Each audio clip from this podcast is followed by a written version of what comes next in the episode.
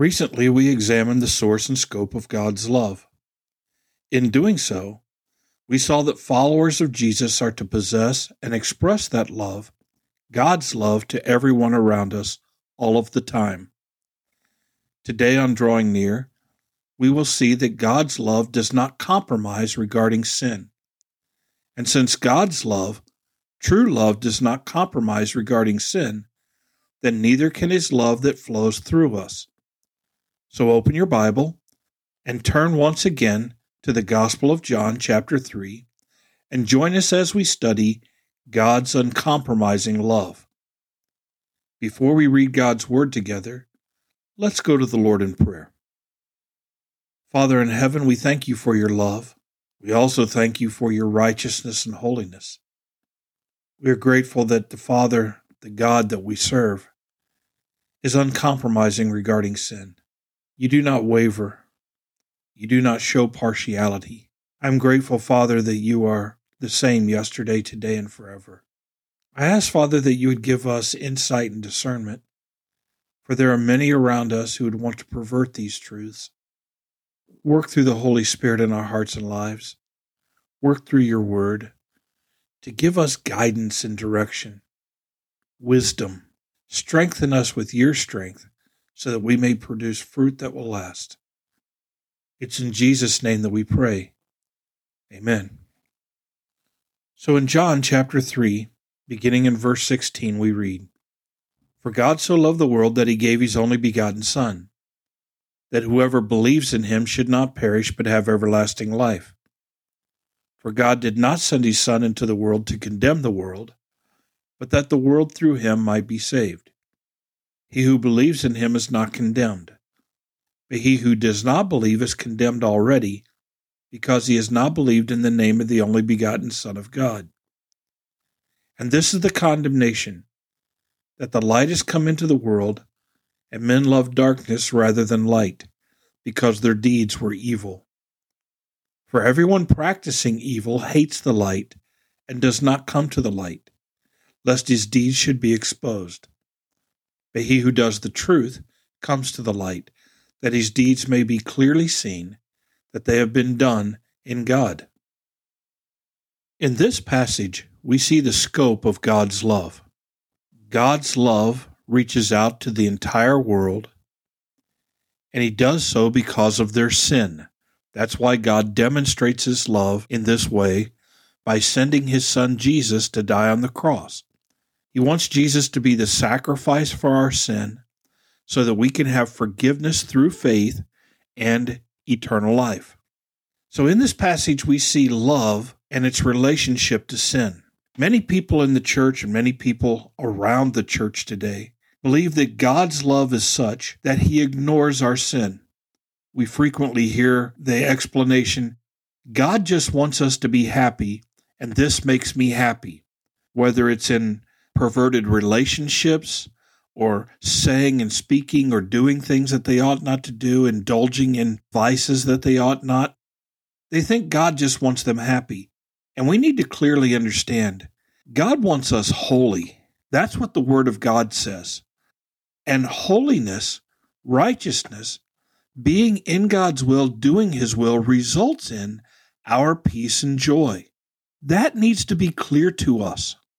So, what is God's posture towards sin when He loves us?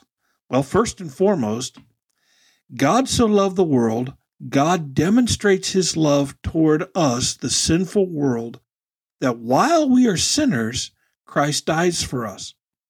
God responds to our sin by sending Jesus Christ to die for our sin, to pay for our sin. Our sin doesn't simply get excused. Our sin is not passed over. God never compromises regarding sin. Someone had to pay for our sin. Rather than we pay for our sin and our rebellion, Jesus Christ came, becoming a little lower than the angels, and he gave his life as a ransom for our sin. That's how God responds to our sin. God never passes over our sin. There are always consequences. Sometimes there are natural consequences to our sin. When we do things we should not, disobeying His word, there are natural consequences, natural outcomes of our sin, but there are also spiritual consequences. We're told in Hebrews that the Lord chastises or disciplines those whom He loves, like a father will discipline his son. A believer who sins is going to be chastised by God because God wants to bring them back into a right relationship or a right fellowship with Him. God doesn't let us just wander off into sin and get away with it. I had a professor in college who told me that if you can go on sinning, then you had a problem. Because if you're a Christian, because if you're a Christian and you are in sin, God's going to jerk a knot in your neck. Well, that's exactly what God does. God gets our attention. He disciplines us. He chastises us. God never just passes over our sin. We are told in Hebrews, without the shedding of blood, there is no forgiveness of sin. So sin must be paid for. Going back to John chapter 3, verse 18 says that he who believes in Jesus is not condemned, but he who does not believe is condemned already because he has not believed in the name of the only begotten Son. Verse 19 says, And this is that condemnation that the light has come into the world and men love darkness rather than light because their deeds are evil. In other words, people without Christ are condemned because they do not believe in him and they choose to remain in darkness or in sin. They don't like the light. They don't love the light. They're not coming to the light who is Christ. They would rather remain in darkness. So, what we have here is a statement that essentially says that to put your faith in Jesus is to walk away from darkness or sin and come to the light. As believers, we do not continue in sin simply because Jesus has paid for our sin on the cross doesn't give us the freedom to engage in sin without consequence. Verse 20 says, For everyone practicing evil hates the light and does not come to the light, lest his deeds should be exposed. But he who does the truth, he who lives according to God's word, comes to the light, comes to Christ, that his deeds may be clearly seen that they have been done in God. We live by the word of God, having come to faith in Jesus Christ, and what we do and the way we live is clear evidence of our having come to God through faith in Jesus Christ. The believer hates sin the way God hates sin. The believer wants to stay away from the contamination of sin and the consequences of sin as much as they possibly can. And a maturing believer draws near to God, walks in the Spirit, studies God's Word, and does all of this in order to avoid sin. This idea that Jesus has paid for our sin, so it doesn't matter what I do, is a lie of the devil. What we say and what we do matters. We are to bear fruit of the Spirit and not fruit of the flesh. We need to get a handle on this that God does not compromise regarding sin, and we can't either. His love for us required the payment of Jesus Christ for our sin, and our love for Him is demonstrated by our constant endeavor to walk in holiness before him. In 1 John chapter 3 verse 10, it says, "In this the children of God and the children of the devil are manifest or revealed. Whoever does not practice righteousness is not of God, nor is he who does not love his brother." Since God's love does not compromise regarding our sin, our love for those around us cannot compromise regarding their sin. We need to recognize that individuals around us who are in sin, who practice, who habitually live out sinful lives contrary to the teaching of God's Word, they have a problem in their relationship with God. We cannot tolerate sin in our lives or those around us. How are we to respond? Well, God's love for the world sent Jesus to sacrifice his life in payment for sin, that through faith in Jesus we would be saved and we would be set free from the bondage of sin, set free to live holy lives before God. Our love for the lost world needs to take the message of Jesus Christ, the gospel of Jesus Christ, to them and plead with them. Paul went door to door pleading in tears, plead with them to come to faith in Jesus Christ and turn away from sin.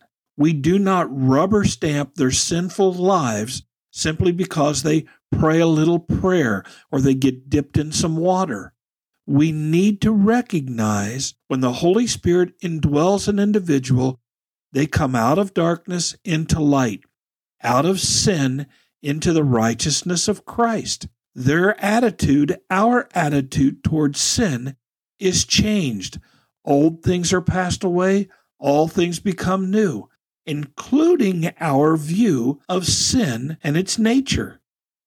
So, if we are to love our neighbor as ourselves, we must desire that they come to faith in Jesus Christ, that they turn away from sin and embrace the righteousness of Christ, the good works, the fruit of the Holy Spirit that result in God's blessing in their life. That's the kind of love the church needs to demonstrate to the world.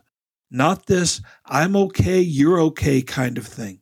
That is not godly. We cannot agree to disagree. We must plead. We must compel. We must be ministers of reconciliation, knowing that it is appointed unto man once to die, and after that the judgment. This is God's love flowing in and through us. Father in heaven, help us to be light in a dark world, to hold up your standard of love and righteousness to a world that is dying and suffering in sin. Help us not just simply to see the eternal consequence, but the day by day consequence of giving yourself over to sin. Father, this world needs to see your love, needs to hear your message, Give us the courage to stand up for the gospel, to not be ashamed, and to do so in love. Help us to bear with one another, long suffering with kindness, and yet speak the truth of the word in love to those around us, to all those who will listen. Strengthen your people, and while we do that, Father, please protect us and help us from the contamination of sin. We ask this in Jesus' name. Amen. Thank you for studying with us today. You can subscribe to these podcasts on Apple iTunes, Google Play, or the Facebook page Drawing Near.